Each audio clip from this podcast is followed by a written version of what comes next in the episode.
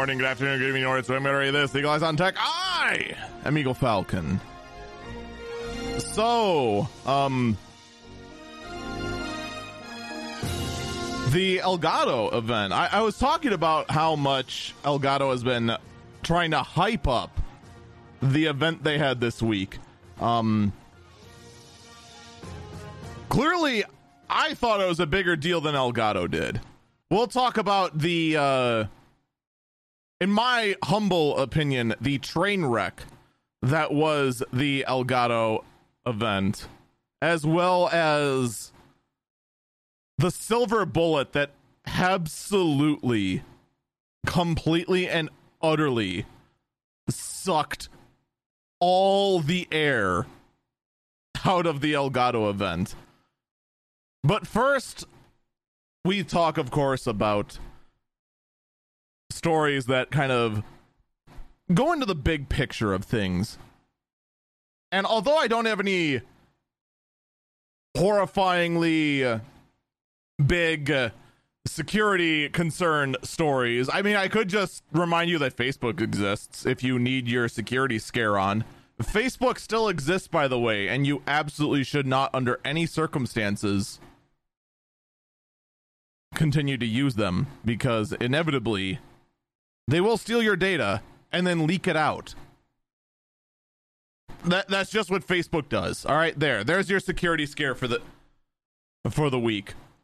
Here's a concerning bit of news for the week, though. Microsoft Edge climbs to the third position in the browser market share. This puts the top three of web browsers used across, as far as I'm aware, the globe, with Chrome at the top by a disgusting amount, Safari, and then Microsoft Edge. Chrome sits up there with 65.27% of global usage. Safari sits with 18.34%, a lot of that due to iOS, by the way. And then Microsoft Edge sits at 3.4%. And you might be thinking, well, where's Firefox? It's been moved to fourth place with 3.29%.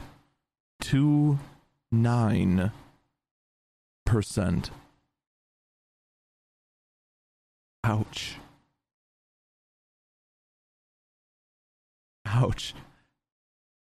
Now, keep in mind here that the new Edge is Chromium based. It is basically more Chrome.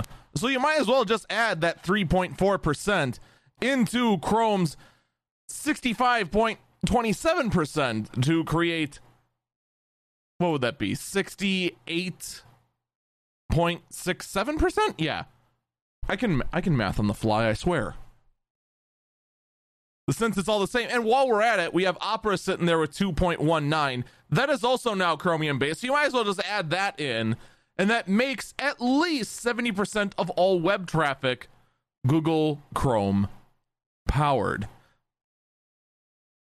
Now, for the most part, Edge got to the spot that it's at with a whopping 3% by basically spamming every single Windows user saying, have you used Chrome yet? Have you used Chrome yet? Have you used Chrome yet? You should use Chrome. Oh my God. Oh my Lord. Have you used Chrome yet? It's the bestest thing. You'll be unprotected. You don't use Chrome. Oh my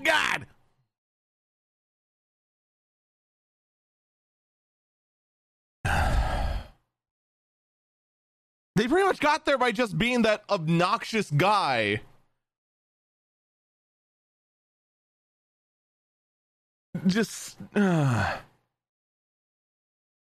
it's annoying is what it is. It annoys me that Edge has bumped out Firefox solely by being obnoxious about the way they advertise themselves on Windows 10, which is their own platform. You know, while we're on, you know, we already got the EU looking into frivolous lawsuits and that sort of thing. Why hasn't the EU launched a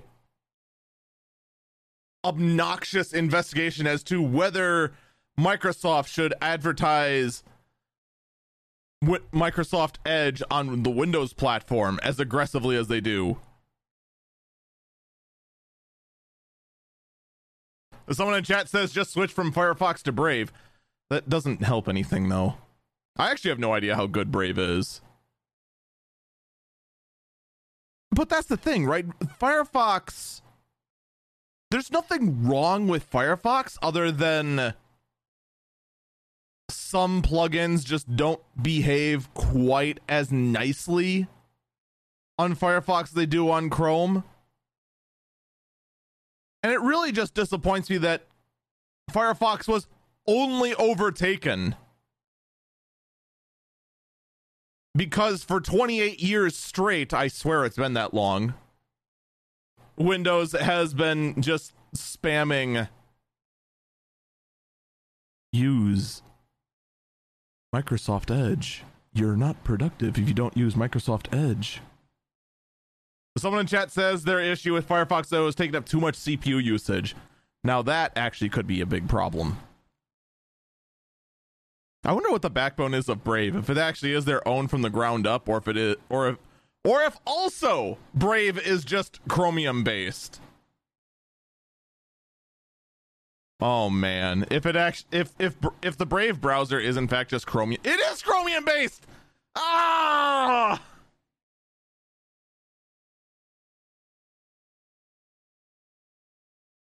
Dang it, this isn't helping.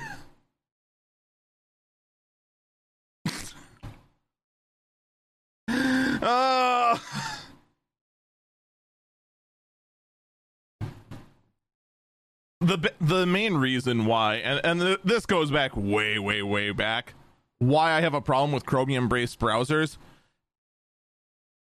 is that the primary concern of there being an open web is that there is not a giant monopoly of web browsers, and then just all of a sudden, because there is a giant monopoly on web browsers, in this case Google Chrome, that Google just starts making tools that only work with Chrome and thus block out everyone else, but they can because they have a massive foothold. That is the concern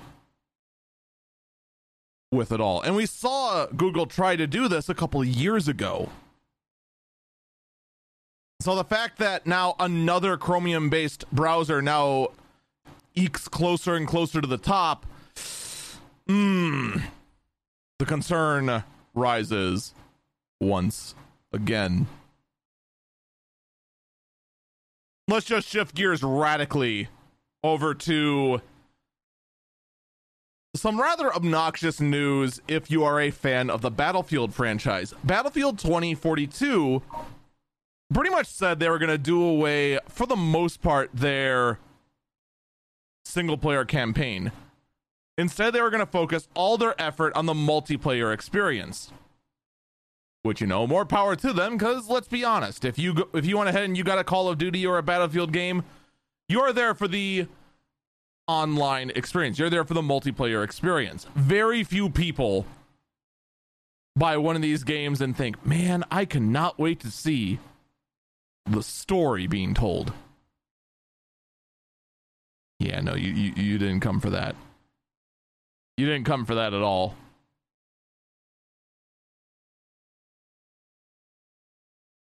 But here's the best part about Battlefield 2042. It has been revealed that despite the fact there is not a focus on the single player mode, in fact, that's being dropped altogether, the training mode, the ability to just practice, offline practice, not against any other players, also requires an internet connection.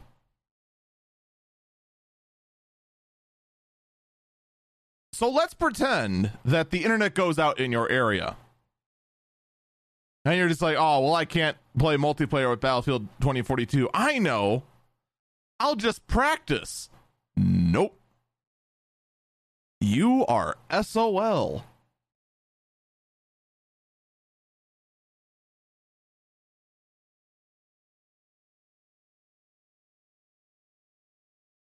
Now, as someone who's I'm not a fan of this genre of video game, but I don't hate it either. It's like, look, my first-person shooter days were back in Quake, GoldenEye, back when first-person shooters were just silly. That and remote mines are the best weapon. Change my mind. You can't. Oh, remote mines in GoldenEye. The stupid shenanigans we've had. But I digress. The shooter genre nowadays is all about quick reflexes and less about doing something really, really ridiculous. And that's pretty much where I just lose interest. Mostly because I want to go out there and do something stupid. I want to do something crazy. And that's just not available in these sort of games.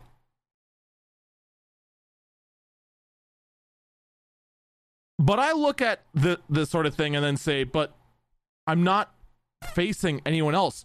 Why do I have to be connected to the internet? It's not like it's an MMO where the entire world is always open to other players. It's a matchmaking multiplayer game. So I don't get it. I don't get why they do this. And what I don't get even more is why so many people are just looking at us going, oh yeah, no, that's fine. That makes sense. How? How does it make sense? It would be like, oh, hey, I'm sorry, my car is down, thus I can't use my kitchen in my apartment. It doesn't make sense. Oh, well. What more can you do? People are going to have the opinion that they have. Kind of like how Microsoft is going to go ahead and push for more and more things to be shoved up into the cloud, whether they like it or not. Microsoft has revealed Windows 365, the ability to have a PC in the cloud that you still need a PC to connect to,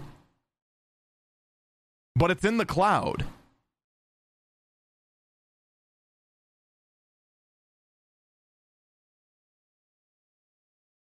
Does this make sense to you? No? That means your brain is working. So, what is the purpose of this? Because this is clearly not for the average person. Why would you want a cloud computer and need a computer to connect to it? What this, I think, and again, this is what I think the goal is here. The goal is for this to replace virtualization systems in the workplace environment.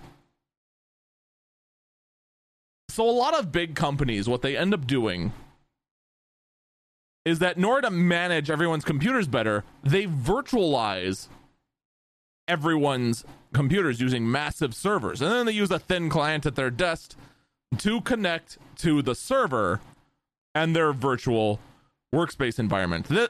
This is done for a number of reasons. One, it's more power efficient when you're talking about thousands upon thousands of computers in an office complex. B, it gives the IT people much more space to... Well, not really much more space. It gives them much more flexibility to control a problem. Like, let's say Bob Bobberson went ahead and ran some ransomware on his system.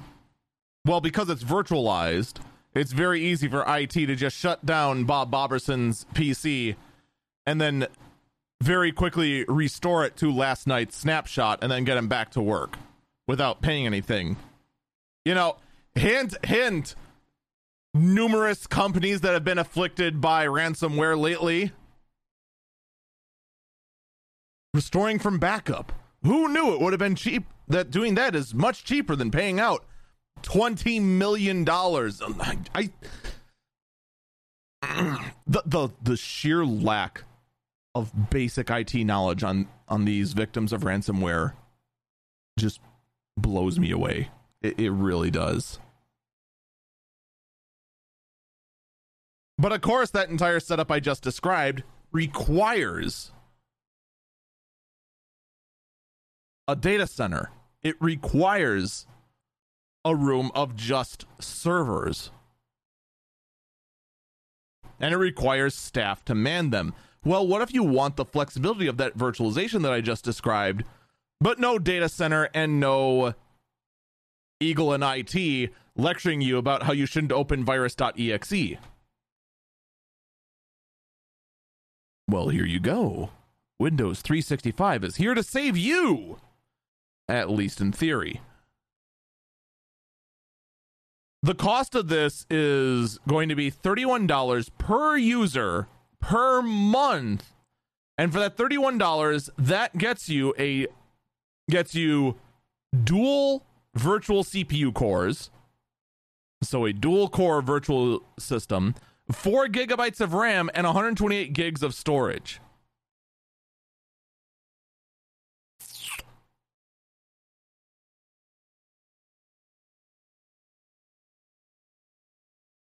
$31 a month. And you get a slap in the face. Man, if I knew that getting slapped in the face was this cheap, I would have done it sooner. What the heck? I don't know if Microsoft actually pays attention to what the office space is using nowadays, but let me tell you about some of the PCs that the corporate enterprise is letting go nowadays. Oh, here we go over to my good buds and we have some ultra thin small form factor PCs, a lot of 60 of them, that is rocking a 6th generation Core i5 quad core, 3.0 gigahertz, 8 gigabytes of RAM. Unfortunately, these units have no hard drives in them. Most likely they just connect to a SAN and control the storage that way.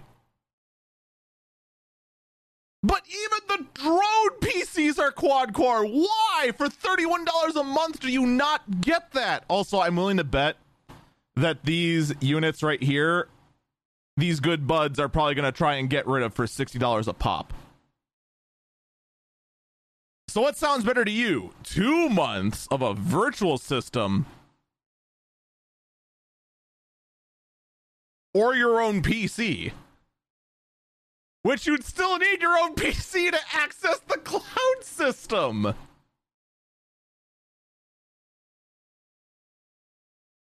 Once again, I want to reiterate, I get that this Windows 365 version is intended for business use. This is clearly something that's intended to replace a virtualization environment. But holy cow! Even from a virtualization standpoint, this doesn't make a whole lot of sense. Maybe if I thought about it long enough, I would find that it actually does make sense. Holy cow, these buds also have a metric ton of Chromebooks too.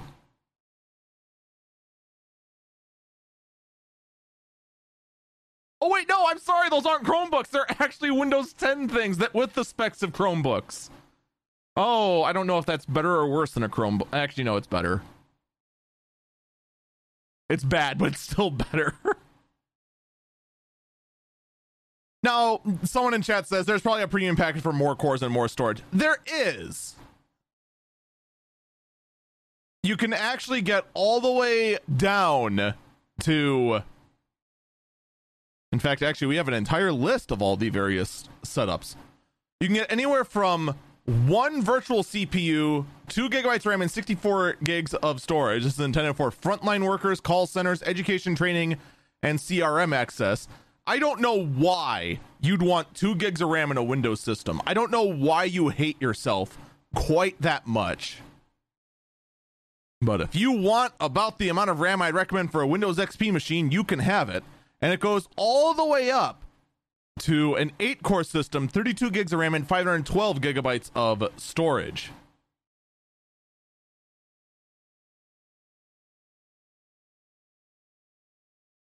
But here's what I love about the tier. The top tier one that's, you know, 8 cores, 32 gigs of RAM, and 512 gigs of storage is intended for software developers, engineers, content creators, and design and engineering workstations. 8 virtual cores for an engineering workstation!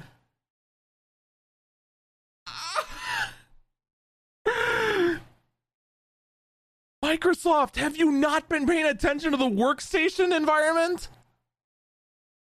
First off, what's been far more important in the workstation environment lately has been GPU compute.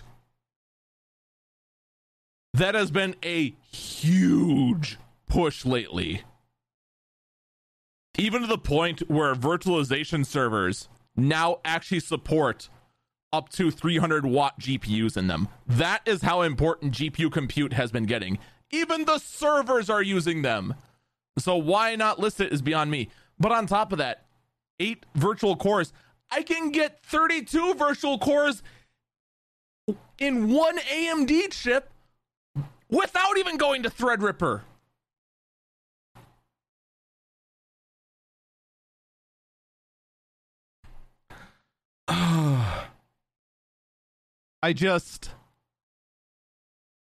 I really do dislike this. It just, the more and more I think about it, the more and more my gears start to turn, the less and less sense it makes. And I'm sure someone who actually works in the virtualization field can go, well, actually, this, that, and the other thing, and oh my lords. And they might be right.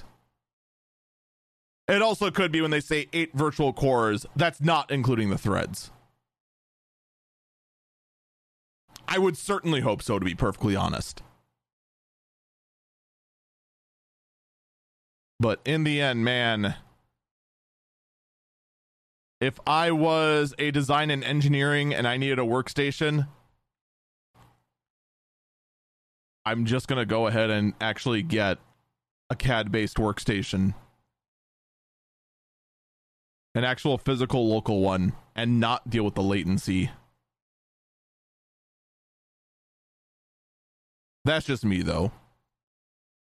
And I'm sure there's people out there to be like, nah, that's dumb. I'd rather the cloud one so I can just have that go render and then come back in 4 days. When the 8 CPU cores go ahead and accomplish what a 24-core Threadripper, an entry-level Threadripper, could do in a day.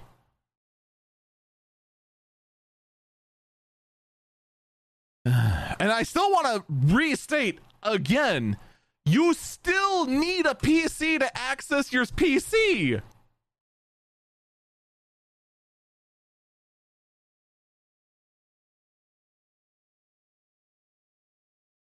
In other Microsoft news, however, Windows 11 will give you 10 whole days to change your mind and revert back to Windows 10 if you want to.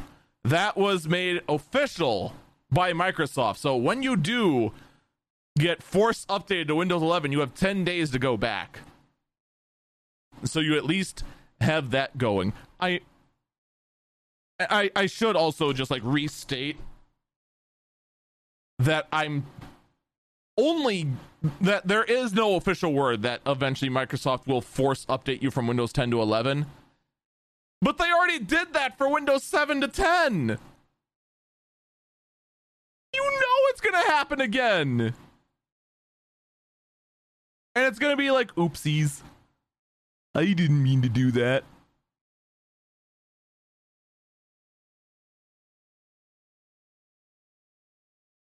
I apologize for being slightly distracted because I went ahead and opened up the website for the leasing company. They I'm not even kidding. They have 1,400 Chromebooks sitting over there.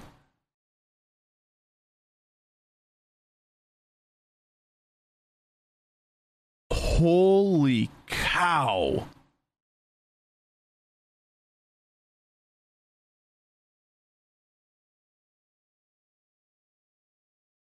That is a lot of Chromebooks. Hey, you know what the plus side is? You could use one of those Chromebooks to connect to your real cloud PC that is still underpowered. That's the play right there. Actually, all of these look like they're in pretty rough shape. It looks like these all came from schools. Someone in chat asked, hey, do they have anything good there? The answer is no, not really. We have some little 11-inch Windows 10 machines with 32 gig SSDs and 2 gigs of RAM. Ooh. And some ARM mystery laptops. And that's about it. They have a bunch of desktops, though. And it looks like they're working through an iPad lot. Roughly to the tune of, God, it looks like about 600 iPads? Dang. Wonder if they're in any good shape. Anyway, WhatsApp is entering a beta for iOS that is going to allow it to get disappearing messages. So now it, too, can Snapchat. Here's my question, though. After everything that's happened in regards to security, does anyone trust the apps of disappearing messages that swear up and down that, don't worry, we don't save any of the messages, trust us? Because you notice, as we all focus more and more towards being privacy focused, fewer and fewer messaging services actually say we have disappearing messages. Justice. Yeah, not many. Also, wasn't WhatsApp like controlled by like some random no-name Chinese company too, while we're at it? Yeah, that's what I want to trust to totally delete that that thing I was talking about for realsies. Mystery China company number 87. They seemed like a very trustworthy bunch when I first talked to them. Oh well, we're gonna take a break here. When we it's Facebook. Oh, even better. Yeah, let's trust Facebook to delete our disappearing messages. That's who owns what WhatsApp. I knew it was like. That's all I could remember was that WhatsApp was owned by some shady company. You're right, it was Facebook.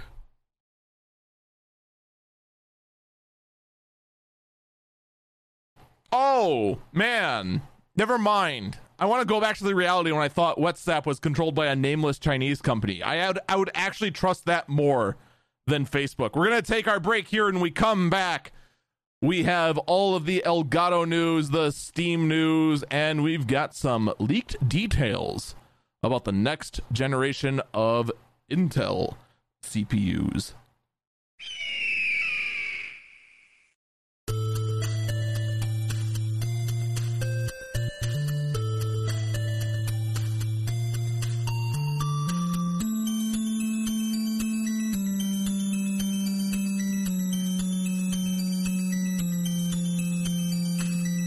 Welcome back, Eagle Eyes on Tech. I'm Eagle Falcon. All right, so we have a leaked list of the specs of the next Alder Lake K-series desktop processors. These are the high performance, the i7s, the i9, i7, and i5 version of the Intel chips. This is specifically the 12900K, the 12700K, and the 12600Ks. These are, in fact, big little chips, which actually makes things a little confusing when you first look at the lists for what these are. So the 12900K has 8 performance cores and 8 efficiency cores. The performance cores will have a clock speed of 5 gigahertz and have a peak clock speed of 5.3 gigahertz using 1 or 2 cores.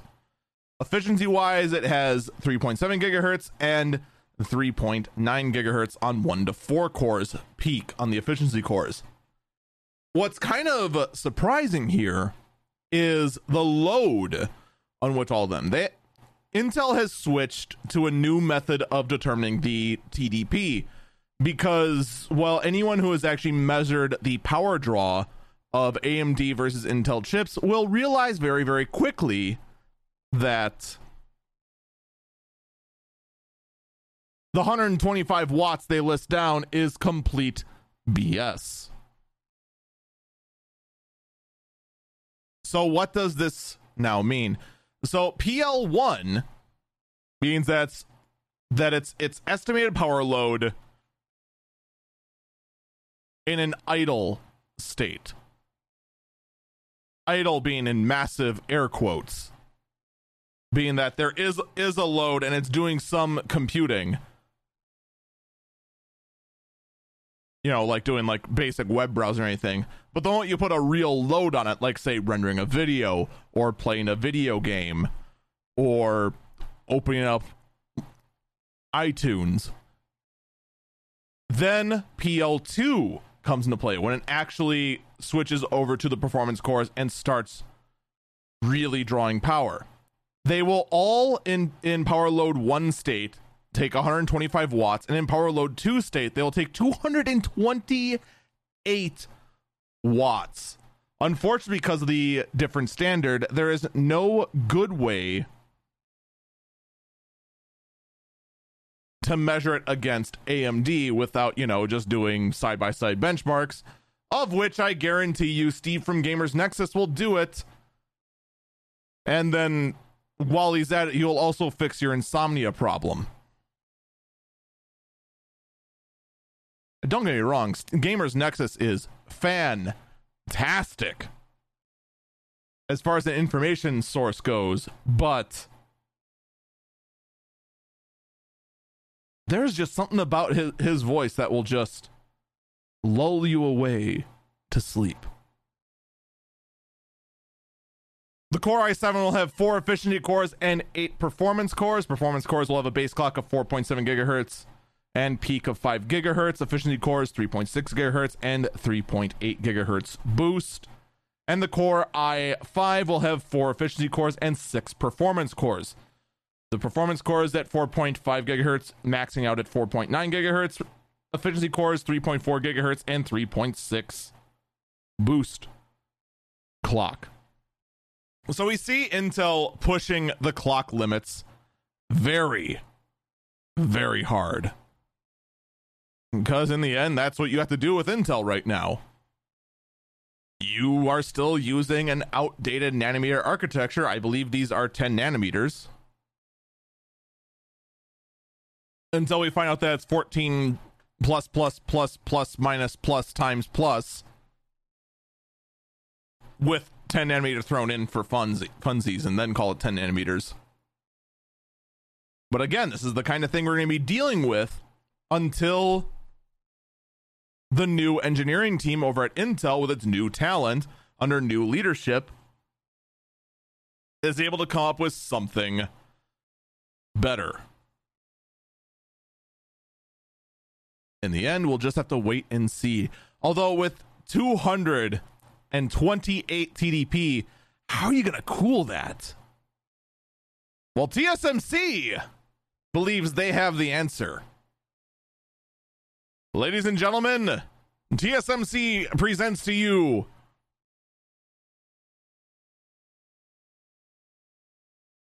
intra-chip cooling. The ability to integrate liquid cooling directly into the chip itself. So right now, the way cooling goes in pretty much any silicon chip is that you have the actual die, the part that actually generates the heat. Then you have some kind of interface material, whether it be a thermal paste, if you are cheap Intel, or solder, if you're a real chip manufacturer, like Intel is now and AMD since 19 always, connecting to what is referred to as the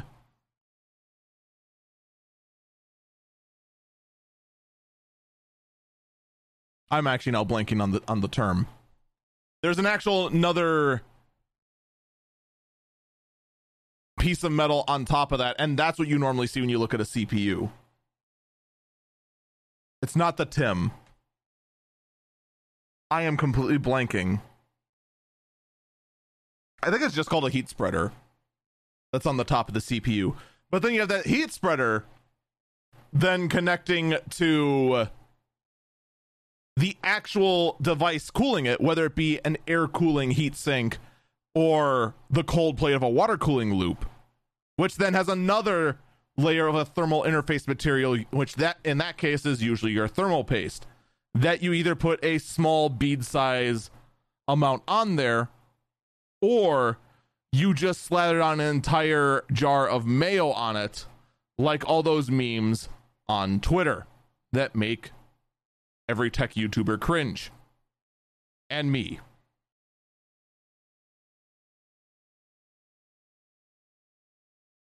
I am completely blanking on the name of the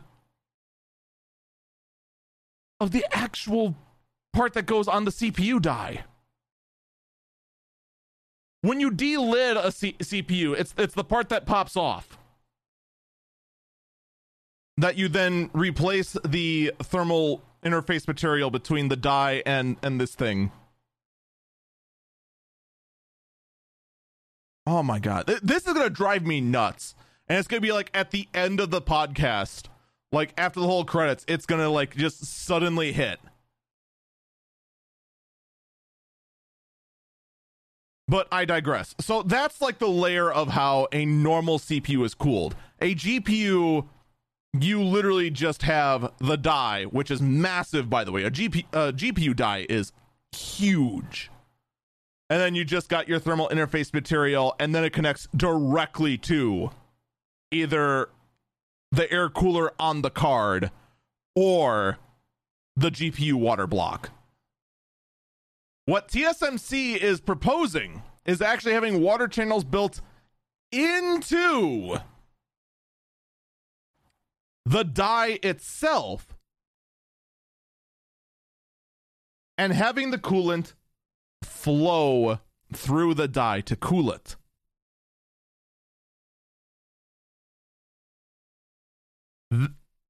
That sounds insane. That sounds absolutely insane that level of cooling might be necessary down the road. But then again, as talks about how 3D chip stacking may in fact be in our future at the consumer level, you know, that might not be too far-fetched.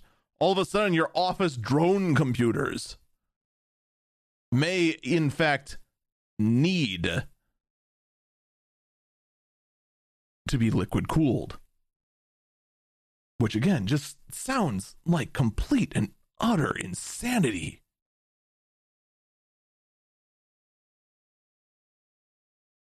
But in the end, we're also starting to look at how we measure CPU performance nowadays. The way we've been looking at things before is what's been referred to as performance per watt. How efficient per watt of power a CPU is drawing, or a GPU for that fact,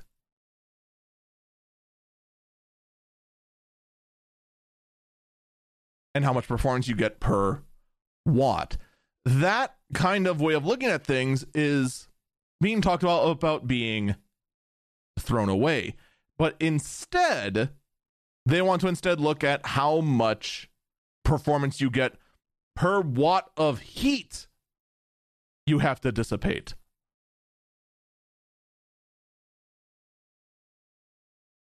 This is what's being referred to as Kumi's law, as far as how to measure computational efficiency. And the fact that more and more people are starting to look at the cooling element of this as being more important than the amount of performance you get per watt of power drawn really is saying quite a lot about what the future CPUs, both ARM-based CPUs and x86-based CPUs. I say CPUs, but I mean GPUs and any other compute module at all. With no good way to transition, AMD Fidelity FX Super Resolution is now officially open source.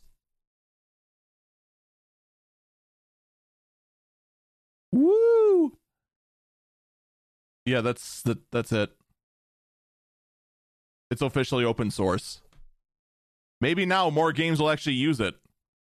Fidelity FX Super Resolution, for those who don't know, is AMD's technology to render a game at a lower resolution and then upscale it to a higher resolution, improving performance while still giving very similar look to rendering it natively at the higher resolution. Which, you know, would have been nice for, say, making something like, oh, I don't know, a Switch Pro. But we just didn't get that at all, now did we? Nope. Not in the least. With another way to not switch gears, another way to just not be able to switch gears at all, and then I stumble over my own words. We now pretty much know everything about Samsung's Galaxy Unpacked lineup thanks to this leak, and it's pretty much everything we expected. We are expecting to see a Galaxy Z Fold 3, which is most likely going to be a, you know, another $2,000 folding phone that you shouldn't buy because no one has figured out how to make the screen more durable, and you will still cause permanent damage to it with your fingernail. I just want to restate that on a folding screen, you can cause permanent damage to it with your fingernail. Should I restate that again? You can cause permanent damage to a foldable screen with your fingernail. Yeah.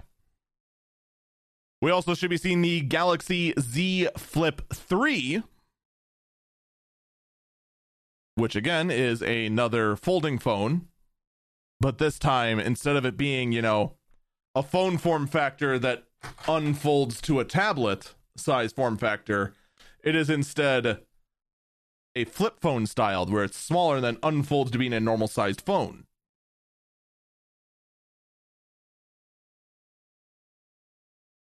We're also expecting to see a Galaxy S21 FE, which is supposed to be a affordable version of the Samsung Galaxy S21. Because that's basically what Samsung's become now. They have become, hey, here's our flagship phone. Oh, by the way, it makes Apple's phones price-wise seem reasonable. So we should be seeing an affordable version of the Galaxy S21, which, by the way, at this point is almost 6 months old. We should be seeing an updated Galaxy Watch 4 and Galaxy Watch 4 Classic, as well as next generation Galaxy earbuds.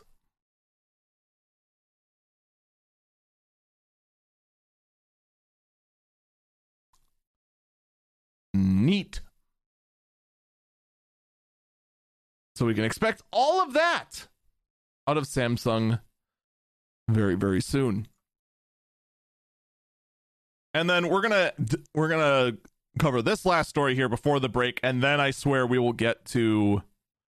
Actually, do I have two stories? No, I have two more stories here. Then we'll take a break, and then we'll get to the stuff you've all come here for. TikTok. I just read the first one I saw and it was the wrong one. YouTube Shorts expands its beta into over 100 more companies. YouTube Shorts, for those that don't know, is YouTube's attempt to compete with TikTok, except without trying to harvest your phone for its MAC addresses. Which, by the way, I want to remind you that TikTok has tried to harvest your phone for your MAC address.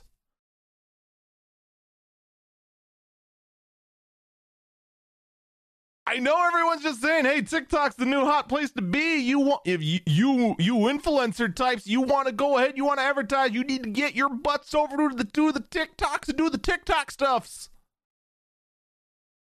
It's like, yeah, that's great and all. I understand that. If I may present my rebuttal, TikTok has tried to harvest so much information that it shouldn't, that actually made Google go, now wait here just a darn minute. But I digress. The YouTube Shorts expanded over 100 countries. It is the vertical video format in which your video must be, in fact, under 1 minute. But that being said, TikTok allows your video to be up to 2 minutes. So TikTok's trying to make stuff longer. YouTube's still restricting you to a minute. Wonderful. And finally, before we get to the break, Netflix is planning to offer video games.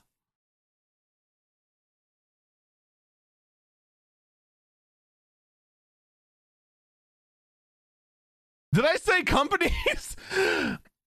100 countries. YouTube Shorts is expanding to 100 countries. Chat is saying I said companies. Countries, companies, it's all the same bloody thing. It's not, by the way, there's a drastic difference. YouTube Short is moving into 100 different countries, including Latin America, Canada, the UK, and so on and so forth.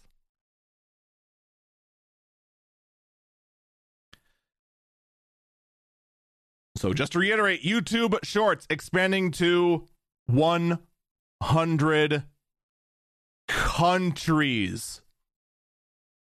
Not companies. Countries. Before I get my inbox flooded with, you said 100 companies, how many people did there? Shush you.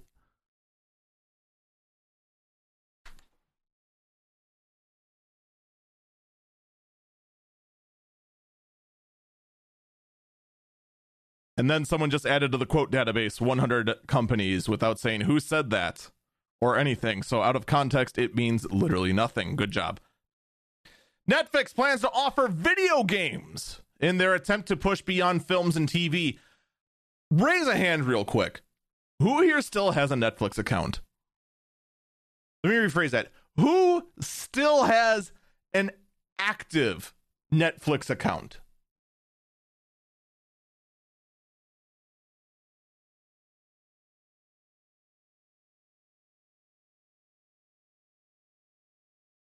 We actually do have a handful.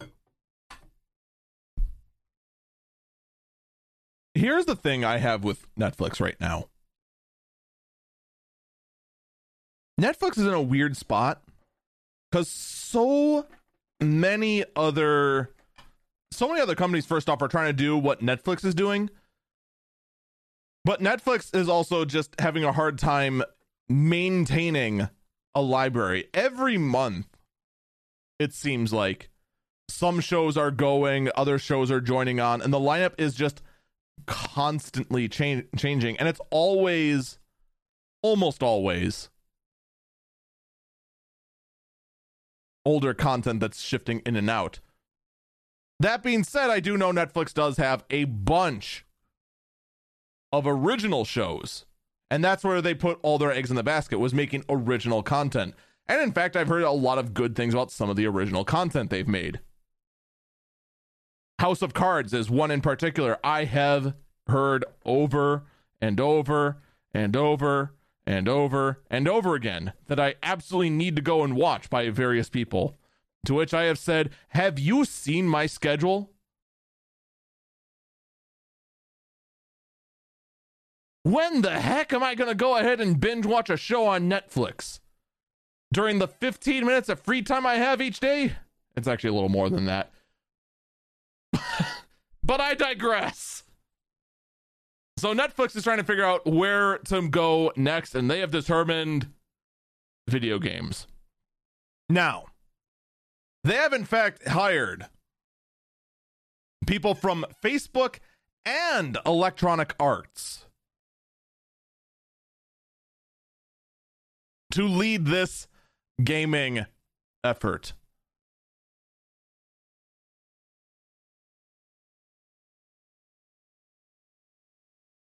Now, the EA guy gives me some concerns.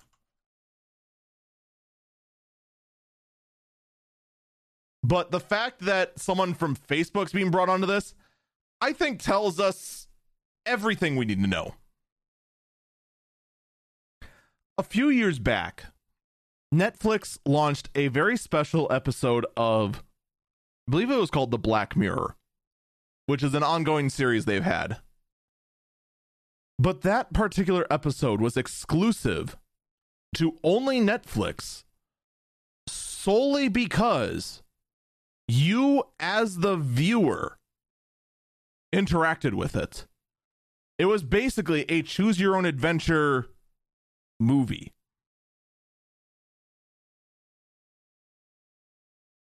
And it was very meta about it, by the way. I have a feeling that Netflix's push into video games is going to be more content very similar to that. Something more akin to like a visual novel sort of experience, but blended in with a more cinematic type environment. That is what I think is going to be happening. I don't think we're going to see like a Call of Duty clone come to Netflix or anything like that. I have a feeling it's going to be more focused on something closer to a movie experience, but still a level of interactivity. We're going to take a break here. When we come back, yes, we're going to talk about the Steam Deck. Yes, we're going to talk about Elgato and all the things they launched. And you can go ahead and keep count of how many times I mistakenly say Steam Deck instead of Stream Deck and vice versa, because I guarantee you it's going to happen at least once.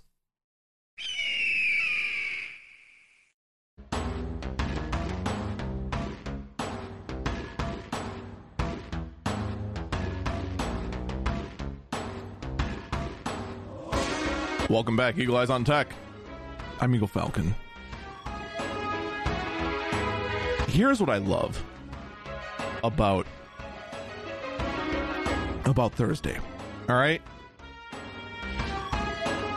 Elgato spent almost a month trying to build up as much hype as they possibly could for their Thursday event. All right. And I mean, they worked their butts off to try and generate as much frickin' hype as they could, to the point where I thought it had to be something more than just hardware. By the way, my second guess was correct. They did, in fact, launch a camera. We'll get into that later.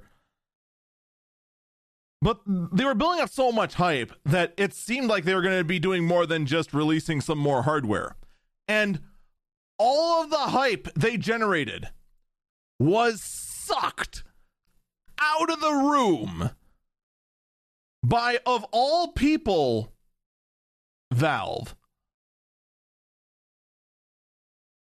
Valve launched a handheld gaming device they have called the Steam Deck. The Steam Deck is, in fact, it's basically the Switch Pro. It's what everyone wanted the Switch Pro to be, except it is running Linux. Specifically, it is running a version of Arch Linux that is being called SteamOS 3.0. Now, the thing is with gaming on Linux, it's actually much better than you would originally think. There are plenty of tools within Linux now, and a lot of that actually thanks to Steam, where you can basically get any Windows game to run on Linux and be able to play at basically the exact same sort of performance you'd expect from Windows. You might lose some here and there, and some games may have slipped through the cracks, but otherwise you'd be fine. But here's the thing. Valve is not restricting you as far as what you install in it. If you want to go out and just get a copy of Windows 10 or 11 and install it on it, they're not stopping you. You have full access to the device. And then all of a sudden, it's just like, hey, look, I have a handheld Windows PC with a USB port and a dock. Heck, it can basically be a portable computer. Just bring a keyboard and mouse. Done. But now this form factor of device is not new. We've actually seen this form factor done quite a few times. A company called, I believe it's, oh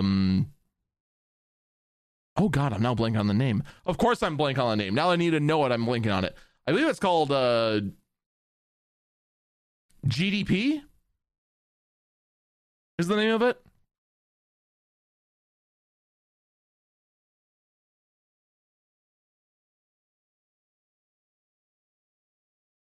Nope, that wasn't it. GPD, not GDP. GPD has actually been making this style of form factor quite a few times. They've made several different iterations, but the thing is that the GPD, because it's a small company, always had to go ahead and charge quite a premium for it because, well, they don't have the resources to mass produce devices like this and keep the cost low. And they've always been like, Intel Atom powered or ultra low voltage Core M series powered and that sort of thing. It's always been really restricted. For the Steam Deck, listen to these specs. We have a AMD SoC, or what AMD refers to as an APU, but it's an SoC. The CPU and the GPU are all in one package. The CPU is a quad-core, 8-thread processor ranging between 2.4 gigahertz and 3.5 gigahertz with an RDNA 2 GPU that is Radeon 6000 series, by the way. And it has 8 of those RDNA 2 compute units on it. This makes it roughly 20% the capability of the desktop 6700 Radeon card. And it is rated at 1.6 teraflops of performance, which is a bad way to measure, but at least gives us something to work with. And the power draw of this APU is between 4 and 15 watts. That's actually incredible. The fact that you have a very capable, not really too, it's not a very beefy CPU, but a very practical CPU and a custom high performance GPU does say a lot. But of course, you know, you say, oh, wow, that's not a whole lot of power. How the heck is it going to be able to fulfill the promise of playing AAA games? You want to know where the magic is? Here's the magic. Let me tell you a secret. The magic of this device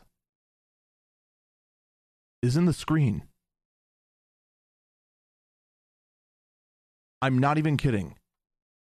That is the magic of this device. This screen. The screen is 7 inches, 60 hertz refresh rate. It is a capacitive touchscreen, IPS LCD screen that is 1280 by 800.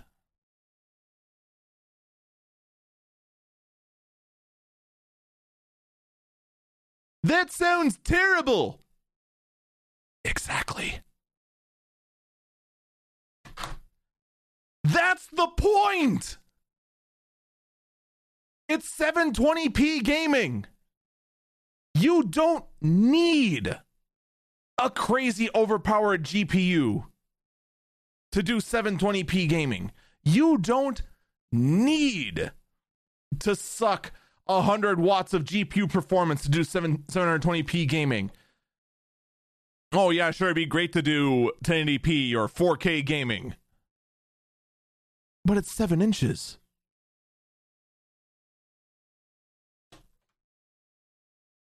You're never going to notice. This frickin' phone here has a 4K display. Do you notice? No! But to do 1080p, it takes close to 4 times more horsepower. And the fact you're only doing 60 hertz max means that if you're struggling, you can always just go to 30 frames per second and save yourself more power. That is the whole point. Now, one other thing to point out. The models.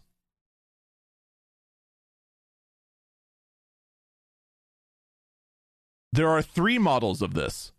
For $399, you basically the only thing that changes the storage, by the way. $399, that's the base price, is 64 gigabytes of eMMC storage. That is some hot garbage storage, by the way. Not because of 64 gigs, but eMMC SSDs are awful. If you've ever messed with one, you will find out that it has roughly the exact same read and write speeds as a standard hard drive. The biggest advantage that eMMC has is the fact that it is flash-based and is better for portability. But other than that, it is terrible.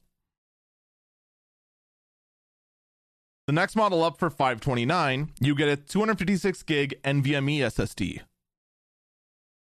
And then at the highest price, which I already forgot, and I think that information is not even on my spec list. It is not.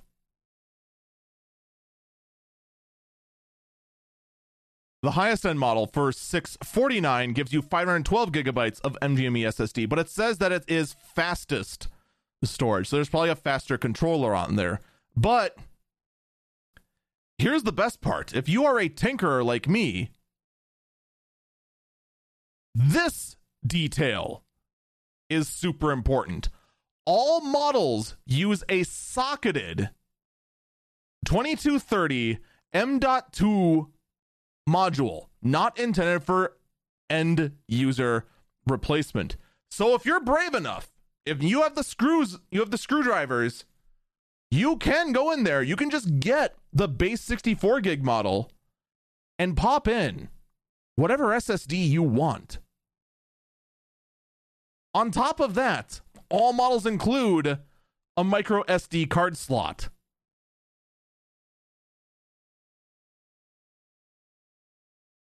All of a sudden, that $400 model is not bad. Now, the only other problem here is the battery life. It is being estimated anywhere from 2 to 8 hours of gameplay battery life. It is only a 40 watt hour battery, but it does charge via USB Type-C. So if you do carry portable batteries, you can charge it on the go. And it is rated for 45 watt charging.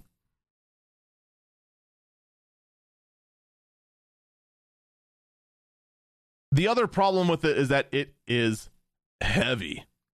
It is approximately 669 grams. Nice. So, I mean, you're talking roughly double the weight of the Nintendo Switch. But as far as flexibility, versatility, and tinkerability, this is really, really good. Especially when you compare it to things like the GPD.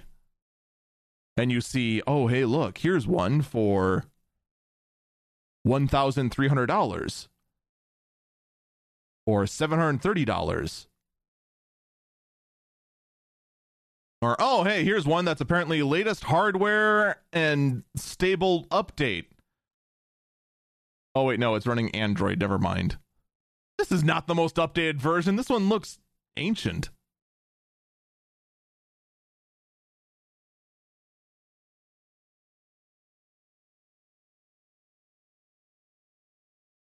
Yeah, no, this one's a lie. This one's like 10 years old. It's running Android Nougat? Ugh. I don't trust it. This one right here looks like the newest one, the GPD Win 2. And that one ships for over 1,000. But it does have a sliding keyboard. That is one thing the GPD has going for it over the Switch unit, or over this one. The GPD Win 3 is the latest model. That's what I thought too. And that one is selling for, on Amazon at least, for $1,139. You compare that to the Steam Deck, and you have just, it's $400 for it. $400 for a tinkerable device. Although a lot of people on Twitter have been saying it's overpriced. To those same people, I ask you, would you like to purchase a small laptop with an AMD processor that has a low-powered discrete GPU in it, can get up to 8 hours of battery life under load for $400, and all you have to do is supply your own storage, because the one that's in there is bare basic.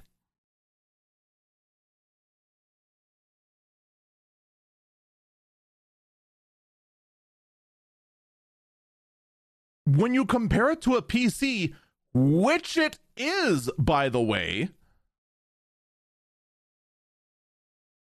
it's a no-brainer. So the people hoping like, oh man, I really hoped it was going to be closer to a Switch pricing. It's not a Switch. It's a PC pretending it's a Switch. Someone in chat asks, is there a dock? Yes, there is a USB-C dock. However, the what we're seeing for the dock, it looks more akin to like a modern Thunderbolt dock. I'm trying to see if I can find a picture of it. Oh no, it looks like it just sits on a stand and then it plugs in via the top, via the USB-C port on the top. I'm not a fan of that, but of it having to just sit in a dock and then plug into the top. But I mean, oh, darn.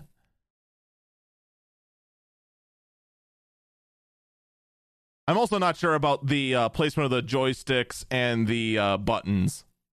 That seems a little high to me. The dual trackpads, I'm kind of curious how that's going to work out. But we'll see. We shall see. I'm very curious about the teardown. I personally am not going to reserve one. I will wait until I see the teardowns and wait and see what the performance looks like on this custom. And I want to stress that. A custom AMD SoC. But it does look very, very attractive to me as someone who loves to tinker with PCs. The fact that it does have the, and I don't want to stress that. That actually is a big point. to anyone looking at what are they going to do with the future of this thing. Because originally, when I saw this thing, I would say, you know, that $400 model, that's dead to me. Because that storage, once more and more games just start relying on the SSD for drawing resources and to reduce load times, that's it. That's going to be the death knell of that thing. You're going to need to go NVMe. The fact you can just go in and it uses a standard M.2 slot to just upgrade the SSD. Oh, well, frickin' you're set.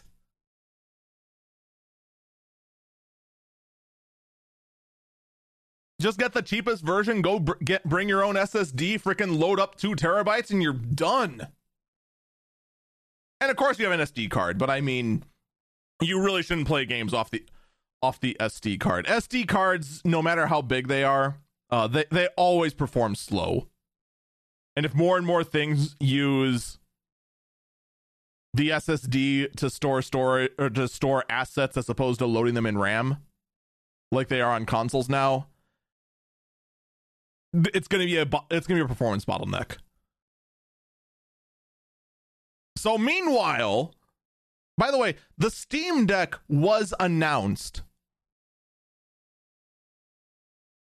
2 hours before Elgato's event. The overwhelming majority of the gaming community completely forgot that Elgato was going to announce anything, despite the fact that Elgato, not even kidding, spent almost a month trying to build up hype for their event. And if you're watching this live at twitch.tv/EagleFalcon, you can see I have a large section of Elgato logos in my tab. They actually did announce quite a bit. But first, I just want to say, I have never seen a virtual announcement event as terrible as Elgato's.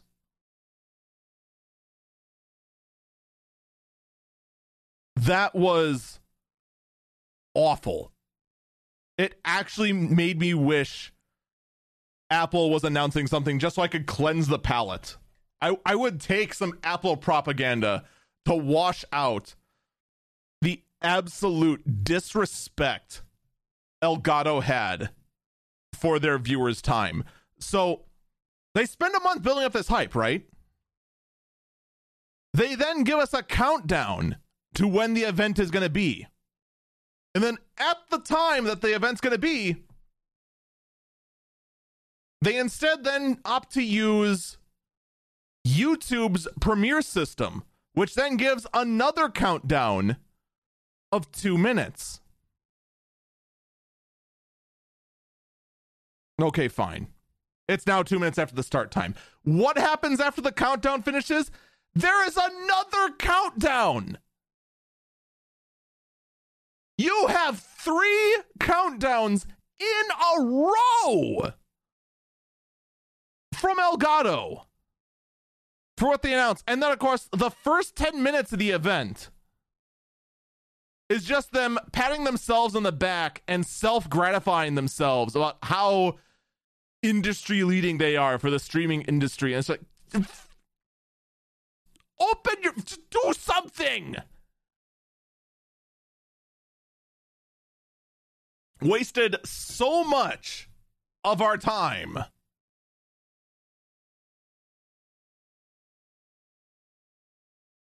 And in the end, you know what they announced? I'll tell you what they announced. An XLR interface that allows their USB microphone software to work with an XLR mic. And a webcam.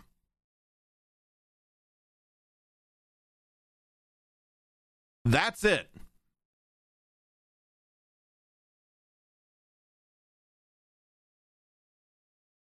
Now, granted, the XLR interface is just, it's for a very specific kind of user. For in the case of my own production here, it absolutely is not going to replace my own mixer. It's not going to replace the overall majority of most professional streamers' audio devices. This is intended for the average user trying to get into the game that is contemplating upgrading from their Elgato Wave mic and just already love the software.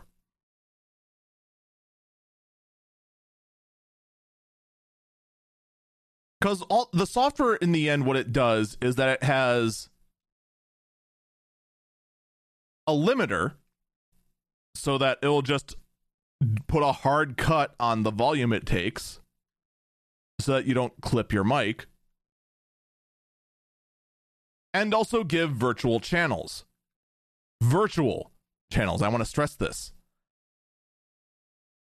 One of the main reasons to go with an XLR mic, however, is the power the mixer gives you. The power of EQ. The power of de-essing. The power of compression. None of those things are in the Wave XLR.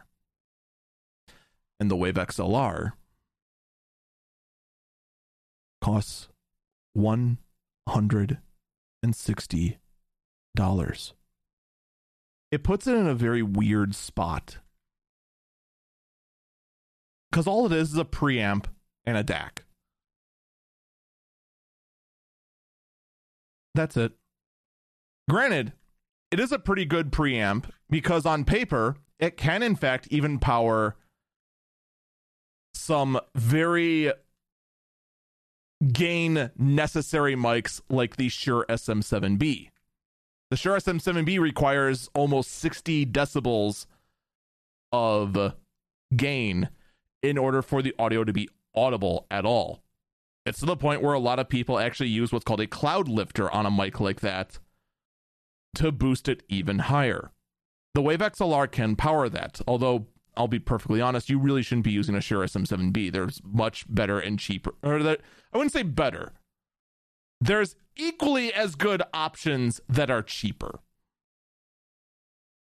Nowadays, anyway. But in the end, I look at the Wave XLR, and it's very hard for me to... I always try to put myself in the shoes of whoever it's intended for. It's hard for me to recommend this product to anyone, because in the end, if you're in the market for something like this, I would just recommend go get a Scarlett Solo for $60 less and make your channels in OBS instead. Gives yourself way more control that way rather than being bound till the Elgato software. And then gives you the flexibility down the road of just saying, hey, you know, I want to go up to something more professional. Well, you still have the interface there in the OBS, and it's not too hard to switch over. I just don't see who this product is for. But everyone is hyping this thing up. Oh my God, Elgato did it again. Oh God, it's so great. Oh my God. Well, it's worse than a Go XLR Mini,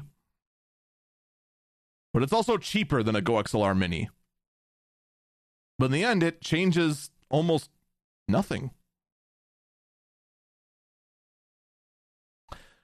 That's where I stand on the Wave XLR. And then Elgato announced a mic arm. In fact, they announced two mic arms, which look... Actually, now that I'm looking at the close-ups of these look like very plasticky mic arms. Ooh. It's either a matte-finished metal mic arm that's meant to look like Rode's high-end mic arms with a cable management channel in it, or it's a plastic version of that. Oh man. But these, in the end, these are priced actually reasonably. They have two different mic arms. One's high profile, one's low profile. They have a cable channel in them, so you can channel your USB cable or XLR cable through them very easily, and it looks very nice and clean. And those are priced at $100, which honestly, for a high-end mic arm, it makes sense. I paid about $100 for my Rode mic arm, but I'll be perfectly honest, I trust Rode to make a mic arm more than I trust Elgato, because Rode's been doing this since 19 always, whereas Elgato has been doing this since Thursday. They also made one that is a low-profile mic arm, which I don't know who that's for. Who actually wants a low-profile mic arm?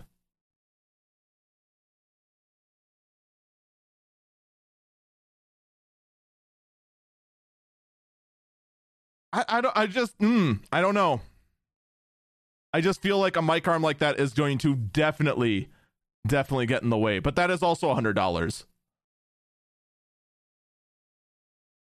So yeah, two mic arms, $100. I would rather trust Rode or anyone else. And then, of course, we get to the only thing that I'm actually legitimately curious about in the entire announcement, and that is the Elgato face cam. Elgato basically went ahead and did the one thing we've been begging Logitech to do for the last 4 years. All we've wanted from the webcam makers is say, hey, webcam makers, you see how there's a camera in the back of this phone? You see how that camera is good? Put this in a webcam. That's all we wanted. Well, two companies have now done that. One is AverMedia, and they charge $350 for it, which is a big yikes. And now Elgato has done exactly that. They have put a Sony sensor in a 1080p 60 webcam, and it is a chonky webcam. It is a big webcam. Like, I can't stress enough about how physically big the webcam is, which, by the way, is fine. Bigger webcam means bigger sensor, which means better image quality.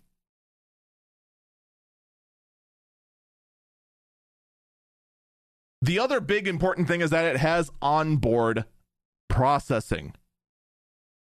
This means that your computer is going to be doing less of the image processing. It's all going to be done on the camera and then sent straight through. And yes, Elgato went ahead and whipped up some software so you can control the fine details of this camera. Now, if you've already got, like, say, a cam link and a DSLR, a mirrorless camera, this is not going to produce better image quality than that. Of course not.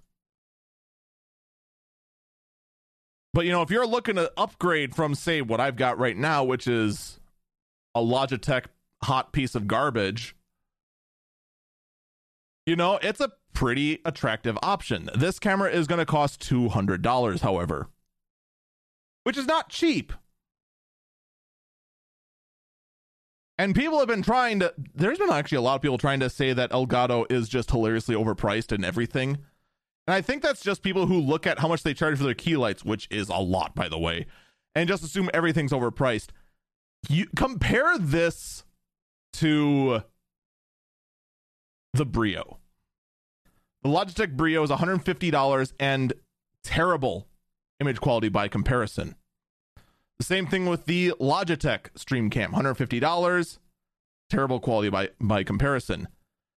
The only other camera it comes pretty close to that's not a captureable one is the AverMedia Alphabet Soup one, which costs $350. The only other solution then that would come close to competing with this as far as price-wise and quality is, say, a capture card for $100, a used GoPro, and then all the mounting hardware to mount the GoPro.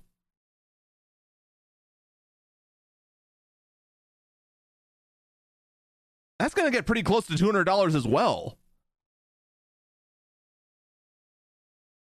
So the Elgato face cam, quite possibly the only thing that was announced that people mostly care about. Elgato also announced a new version of the Stream Deck Mark II, which has customizable faceplates and a new stand that I have a love-hate relationship with.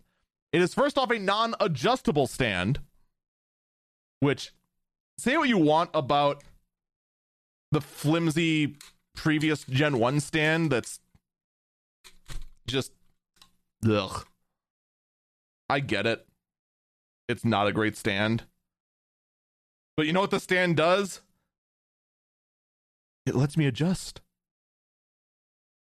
It's an adjustable stand. I can decide what angle my Stream Deck is at. The new Gen 2 one, it is a non-adjustable stand. But the cable can be replaced. So, yay? Also, the faceplates can be changed. So, also, yay? The hardware, though, appears to be exactly the same. No new features or anything, it's just redesigned. And that costs the same as the old one, $150. Nameplates cost $10 each. They also announced light strip extenders, which are just, you know, they're light strips. What do you want? Elgato did, however, with the light strips, did make them so that they don't flicker, which is important on the camera. Non-flickering lights, which is nice. I can't find a price for the extenders, but the regular light strips are $60. I imagine the extenders are as well.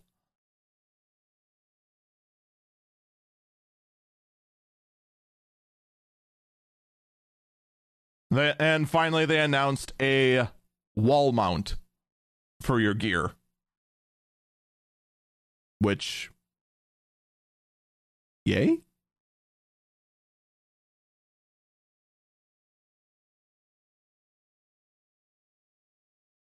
I actually have no idea how much the wall mount is. Wall mount's $30.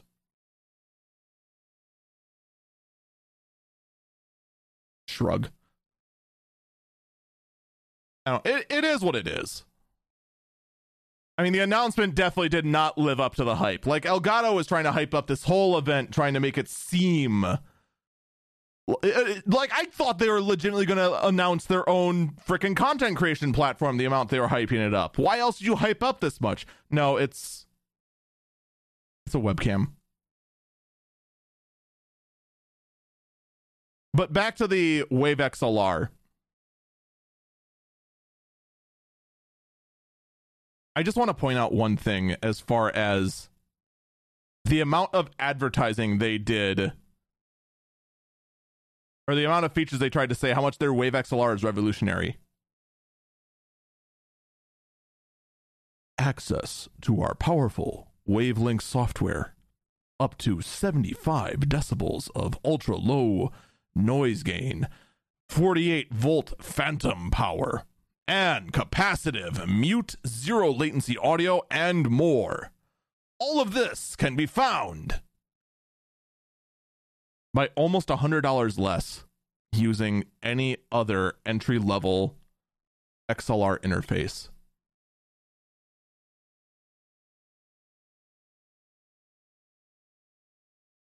I'm just saying. Elgato is definitely trying to become the Apple of streaming gear, because in the end, much like Apple, Elgato's strength is not their hardware. It is their software. Just like in the case of Apple. Apple's strength is not their hardware. Their strength is in how simple their hardware looks and their software, and how well everything just works together. In the end, just like with Apple, there are better options out there. You just need to find them. I still can't believe a month of building up hype. And it took, all it took was Valve launching a small PC disguised as a Nintendo Switch to completely and utterly suck all the air out of the room. I'm not even kidding. Most of the sources I go to for stories didn't even touch Elgato's announcements. That is how much Valve sucked the air out of Elgato's announcements. It is stunning. We're going to take a break here. When we come back, there actually are a couple of Apple stuff to talk about, as well as some very, very fascinating little weird stories, including AI learning to cheat against its human masters.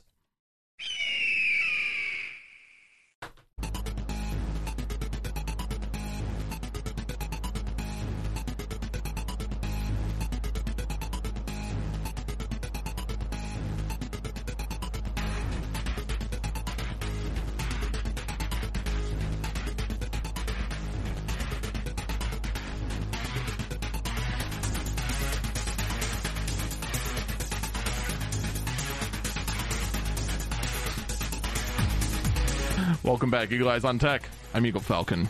During the break, chat was trying to contemplate what they could have called the Steam Deck instead of the Steam Deck, because honestly, the Steam Deck and Stream Deck, I still can't believe I didn't mix up the two names, as far as we could tell throughout that entire thing.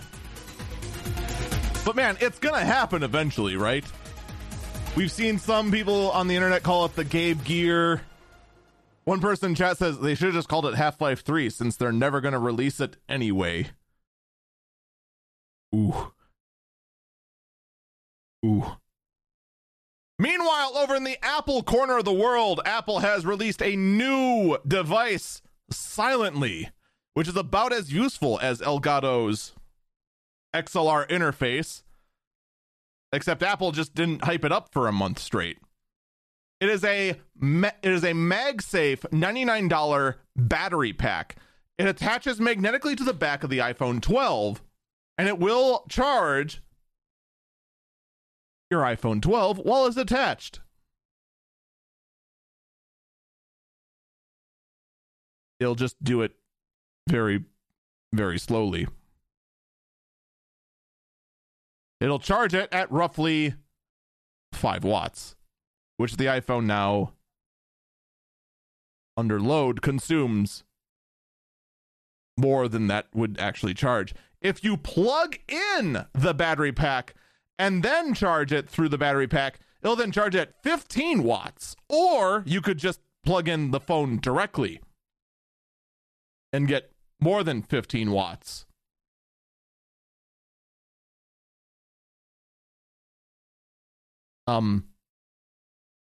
Okay, look, I know that when it comes to Apple accessories, I am not truly enlightened when it comes to Apple.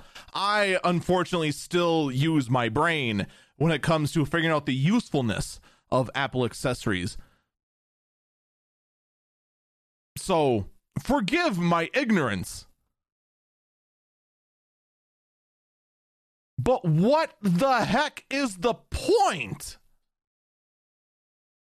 This just seems like complete hot garbage. Especially since I am willing to bet my battery brand of choice probably sells this exact same thing already for cheaper. Oh yeah, sure enough. $35 for 10 times more battery.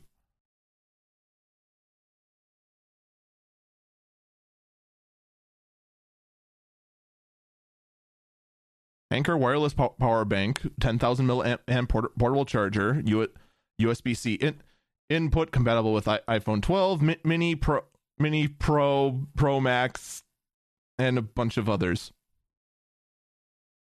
for $36.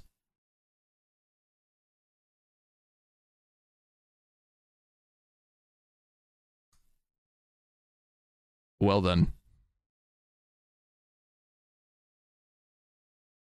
Unfortunately, this one is only restricted to 5 watts via wireless. Oh, this one's actually really old. It's outdated. The outdated charger from Anker is better than the one that Apple just released. Oh, never mind. Here's the more modern version. 10-watt wireless charging on the go. $50. And also wireless and magnetic.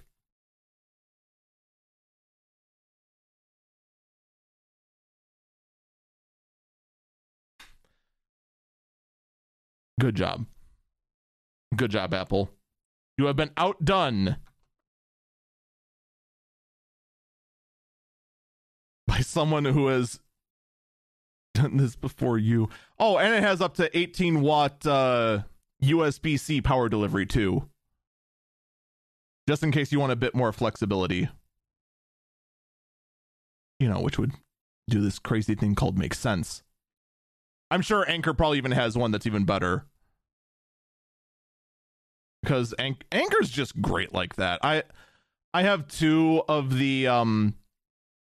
I have two of the high-end banks, and it's just fan-frickin-tastic.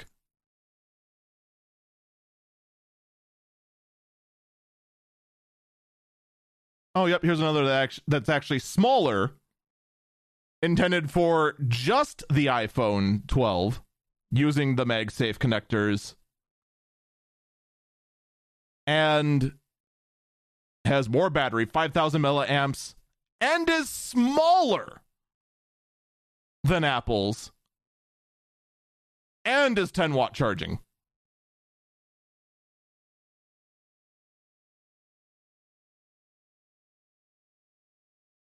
So good job, Apple. It's all, you have released an obsolete product. It is cheaper too, yes. The Apple device is $99. The Anker magnetic wireless portable charger, power core magnetic 5K wireless 5,000 milliamp power bank with USB-C cable designed for iPhone 12, 12 Pro, 12 Pro Max, and 12 Mini. It needs a shorter name, by the way. Is $46 with free shipping.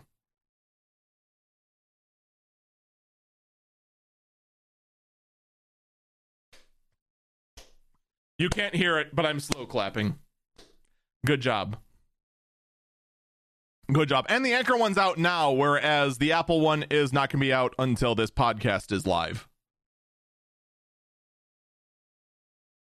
Now, that being said, though, Apple is totally for real this time going to redesign the iPad mini. We super duper swearsies, according to Bloomberg analyst Mark Gurman. All right. You know what Mark Gurman's doing right now? Mark Gurman is stealing my strategy. I said, pretty much since the dawn of Eagle Eyes on Tech, the dawn of this podcast, in all 7 years I've been doing this podcast, or is it 6? I've lost count now. But the point is, I said from the get-go, when they started doing this, when they did like the iPhone C and the regular iPhone with the iPhone 5, they should have just called the plastic one the iPhone, and what they called the iPhone now the iPhone Pro. And I said that year after year after year. If you want to go ahead and make a cheaper iPhone, just make that the normal iPhone and then make a Pro version, called the iPhone Pro. That would have made the most sense. And I said it year after year after year, and eventually I was going to get it right because it was the most obvious thing in the world. Lo and behold, eventually I was right because it was the most obvious decision in the world. Just make the higher end version, call it the Pro, because it's the exact same thing you did to the MacBook line. I just didn't predict they'd throw Max at the end and make it a giant word salad. Though nowhere near as bad of a word salad as Anchor Magnetic Wireless Portable Charger, Power Cord Magnetic 5K Wireless 5000 mAh Power Bank with USB-C cable designed for iPhone, iPhone 12, iPhone 12 Pro, iPhone 12 Pro Max, and iPhone 12 Mini. That is a word salad.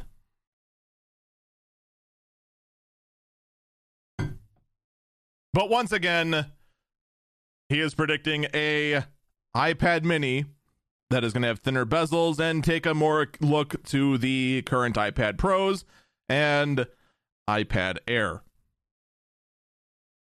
To which I say, no, it's going to happen eventually. It's just a matter of whether it's this year, the next year, or the year after that. It's going to happen eventually. It's the exact same frickin' strategy. Because clearly the move they made with the iPad Air is saying, you know what, we're going to stick with this design. And the iPad mini is so overdue for an update.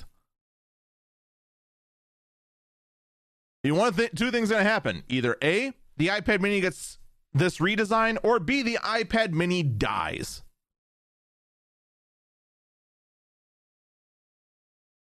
It's going to be one or the other. So I'm not going to go ahead and give credit to this analyst. Unlike I know everyone else is going to do is like, wow, that Bloomberg guy got it right. Of course he got it right. It'd be like me saying, dude, it's going to snow in winter. Whoa, bold predictions. Apple is working on a pay later feature for Apple Pay, according to reports. Wow, who would have thought? Apple made a credit card. Now they're going to give you an option to pay it later.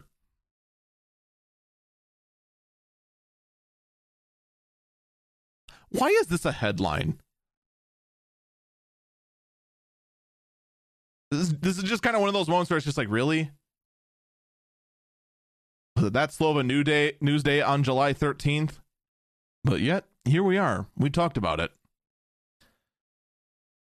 I'm sure everyone will say it's revolutionary once Apple does it. Just like how Apple invented the phone in 2009. Before then, we didn't have phones at all, by the way. No one had phones before the iPhone. Just like no one had tablets before the iPad. And no one had watches before the iWatch. The Amazon Echo device, also known as the Alexa, insert missing letter there, is going to be featuring two new celebrity voices with Shaq and Melissa McCarthy. Someone in chat reminded us that, in fact, nothing had rounded corners until Apple came along. It's true. Nothing had rounded corners. Ever. Nothing was ever made of white plastic either until Apple came along. Nothing was ever made of aluminum either until Apple came along. Always remember that. Always remember that. But the Echo system now features Shaq and Melissa McCarthy, but only for certain commands. It's very similar to the kind of celebrity voice of oh god, I am blanking on names today. Samuel Jackson is going to be very similar to that, where it's only a handful of commands, but not the entire device responding in the celebrity voice. So neat, but not amazing. Kind of like how you can win 2 seats on one of the first Virgin Galactic flights to space.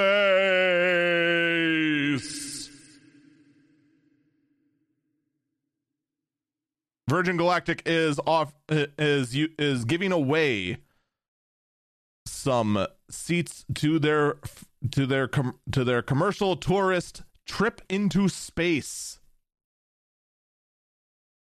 So you can just experience weightlessness and all that jazz, I guess. The giveaway closes September 1st, and the winners are announced at September 29th. It just takes them 28 days to figure out who is worthy. But while we all figure out how to get free tickets to space, here on Earth, AI has figured out a way to cheat in Call of Duty.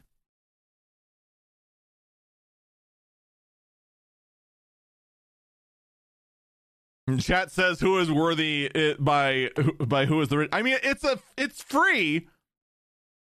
So, I mean,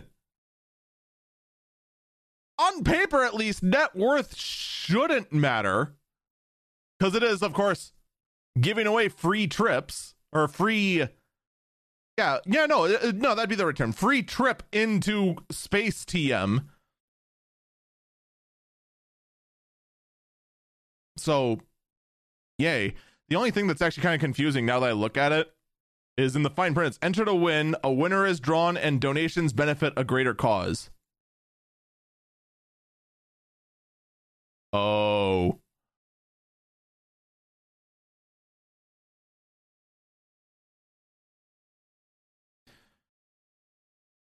You have to donate for entries. 100 entries for $10, 250 entries for $25, $50 for 1,000 entries, and $100 for 2,000 entries. You can apparently enter without donating anything, which I'm trying to do right now. But it's asking me to go and select airplanes in a CAPTCHA and select more airplanes as I'm helping the AI figure out how to cheat better.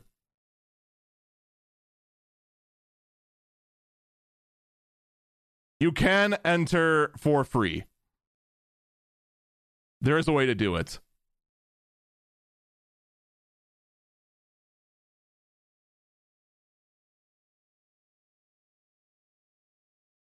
I don't know. I would love to see one of the people that entered that giveaway for free, that didn't pay a single dollar, end up getting in. I think that would be amazing. Personally, the whole casual trip into space sort of thing is just, I don't know, it just doesn't interest me nearly as much.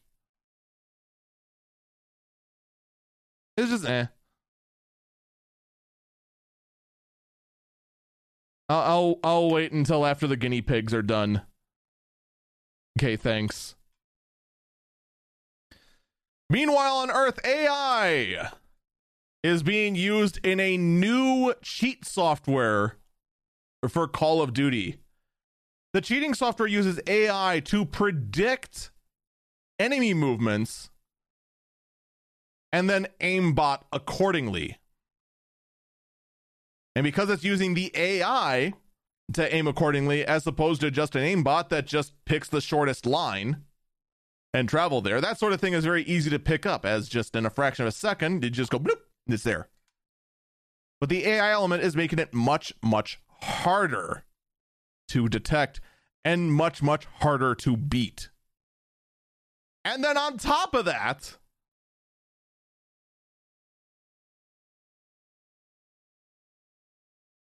because the way the AI is running, it can run on a PC, but then just be wired into a console so that this cheat can actually even be used on the console versions of Call of Duty. And that by far is the scariest part about this cheating software. Because normally when these sort of cheats are found and done, it's only on the PCs.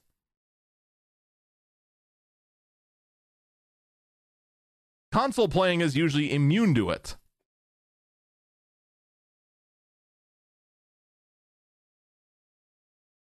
The site is trying to be shut down, and at this point, I am fairly confident that the website distributing this cheating software has already been shut down since, you know, it's Ubisoft.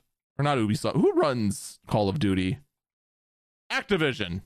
It says it right there in the title. I'm blind. Activision, who have single-handedly killed Blizzard. Rest in peace.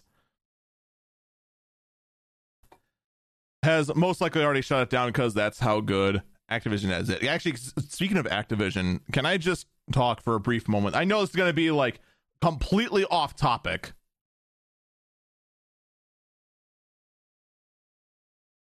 But there is an ongoing MMO war that is brewing stronger and stronger right now between Activision and Square Enix. More and more and more big name streamers have been moving over to Final Fantasy 14. Even some streamers who have never touched MMOs, like Summit, have been trying out Final Fantasy 14 lately. And it's gotten to the point where even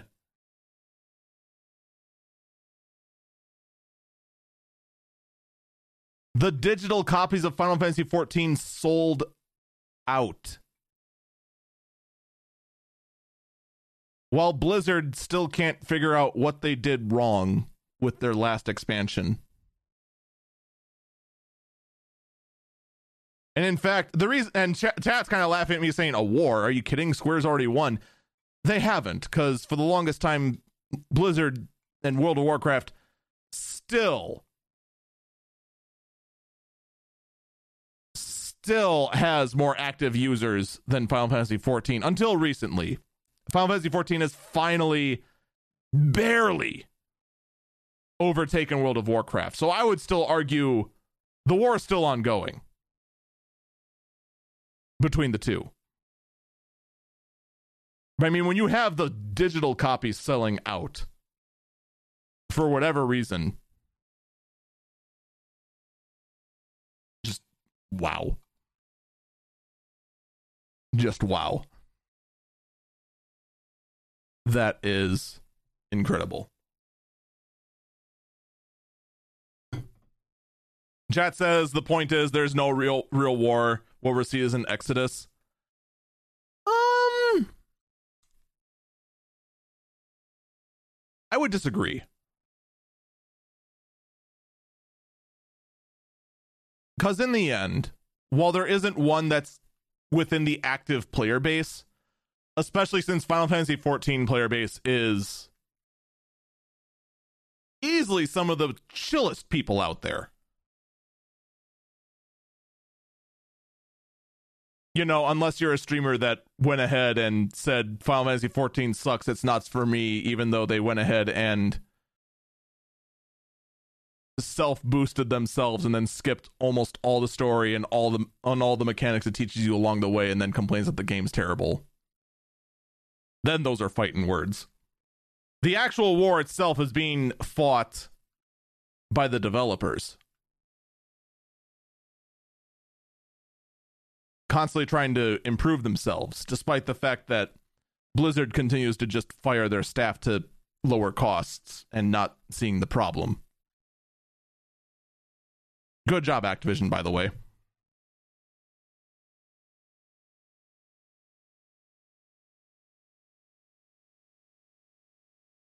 The Endwalker release for FF14 is going to be so messy. I had hope that it was going to be that I had a feeling. I think that the launch of the next expansion for FF14, like day one, was just going to be a giant glitch filled mess. But then a couple days later, it would stabilize. Oh, God, I do not. I think it's going to be weeks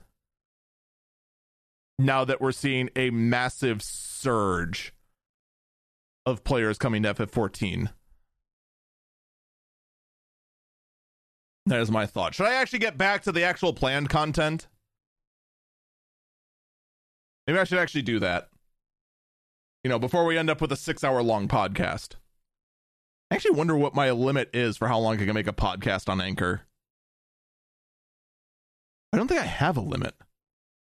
I could just make a 6 hour long podcast. I don't think anyone would listen to me for 6 hours, though.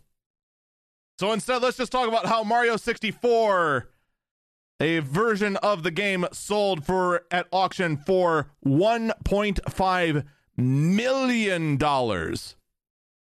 All because it was still in the security case that was originally in, and of course, still sealed.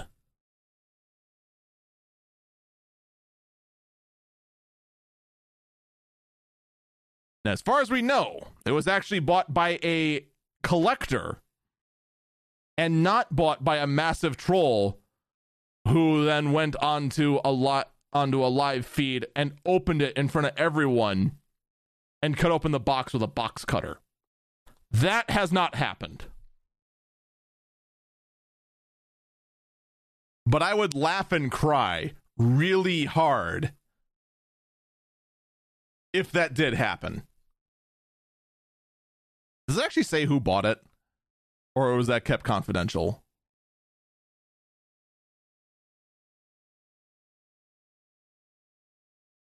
It was 9.8.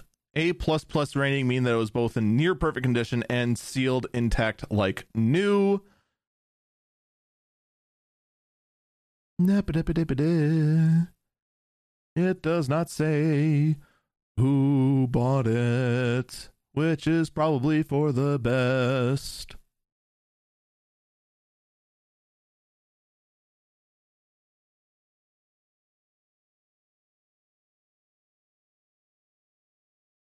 Yeah, it does not look like the BBC article says who bought it.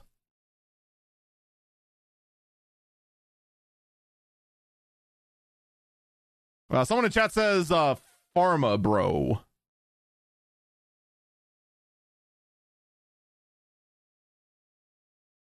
I have no idea. The point is that the copy did sell for $1.5 million, which is now officially the new record. Oh, Pharma Bro is the troll guy, is basically the troll guy I just described. Okay.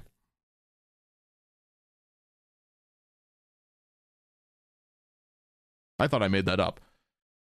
What I didn't make up, though, is that Cyberpunk 2077 was the highest selling digital PS4 game in June because it was now allowed. So everyone wanted to see just how much the bug-filled environment of Cyberpunk 2077 actually performed on the PlayStation 4. And the consensus was... it was okay. That's about it.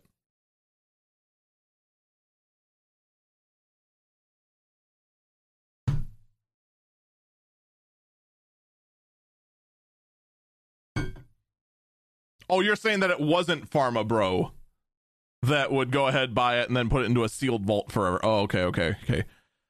My misunderstanding for misunderstanding the thing. In any case, Cyberpunk 2077, highest selling digital game on PS4 in June. Meanwhile, I bring you to the last burb, the last story of the day, the weirdest story of the week, where thousands of PS4 Pros were being held hostage in Ukraine and allegedly used with stolen electricity to farm cryptocurrency.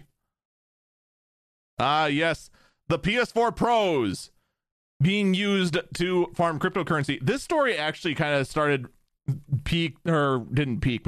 rearing its head shortly after we recorded Eagle Eyes on Tech last week, and we actually talked about quite a bit about how much work it would take to convert a PS4 Pro or PS4 Pro, for that fact, into a crypto mining system.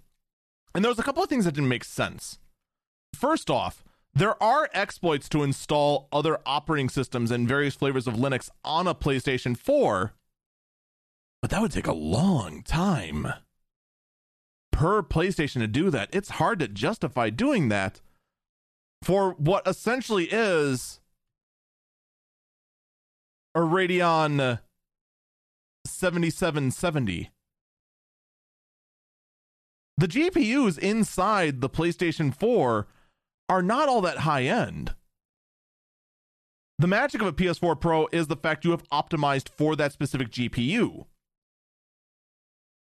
But in the end, you're not using a whole lot of power for much else. It's based, a PlayStation or any game console, in fact, is basically a big graphic card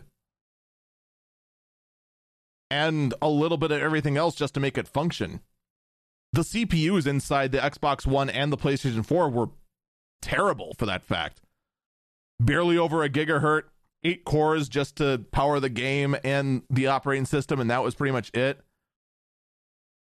So there was some logic to it. But then we had a follow-up to the story emerge towards the end of the week. This crypto farm wasn't a crypto farm at all.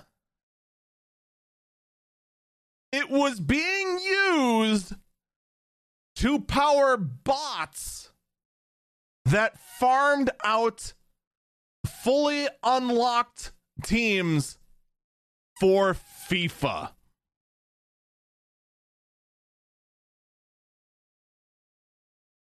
And all of a sudden,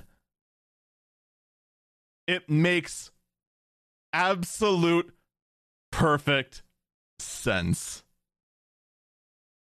Because it would take way too long to modify that many PlayStations with an alternate operating system just to mine cryptocurrency at a couple hashes on whatever the heck it'd be. There's no way those GPUs would have produced enough Ethereum to pay themselves off for the power. Of course, you're using stolen power. Was it mattered? But no, they're being used to farm FIFA 21 accounts and then sell them.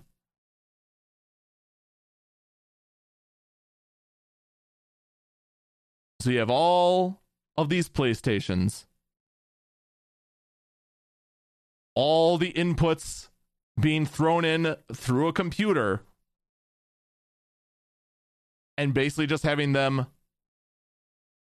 run through the campaign, running through all the unlocks over and over and over and over again for various accounts, and then selling the FIFA accounts.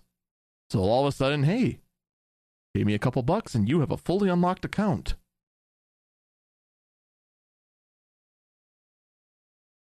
I'm not going to lie, that probably brings in a more stable income than trying to farm Ethereum. Folks, that is going to do it for this episode of Eagle Eyes on Tech. Thank you so much for listening.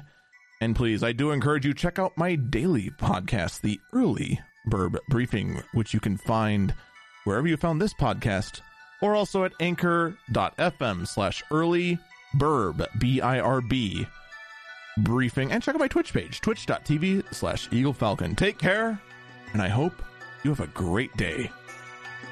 Bye-bye.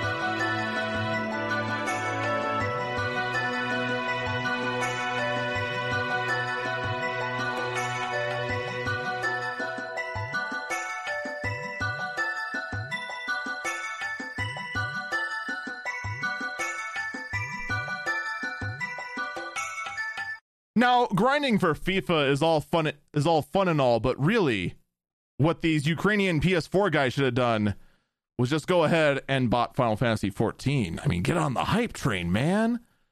That has a much bigger marketplace. Integrated heat spreader. Oh, that was killing me all day. It's the integrated heat spreader. That's the element that's between the CPU die and the actual cooler. Oh God, that was killing me all stream.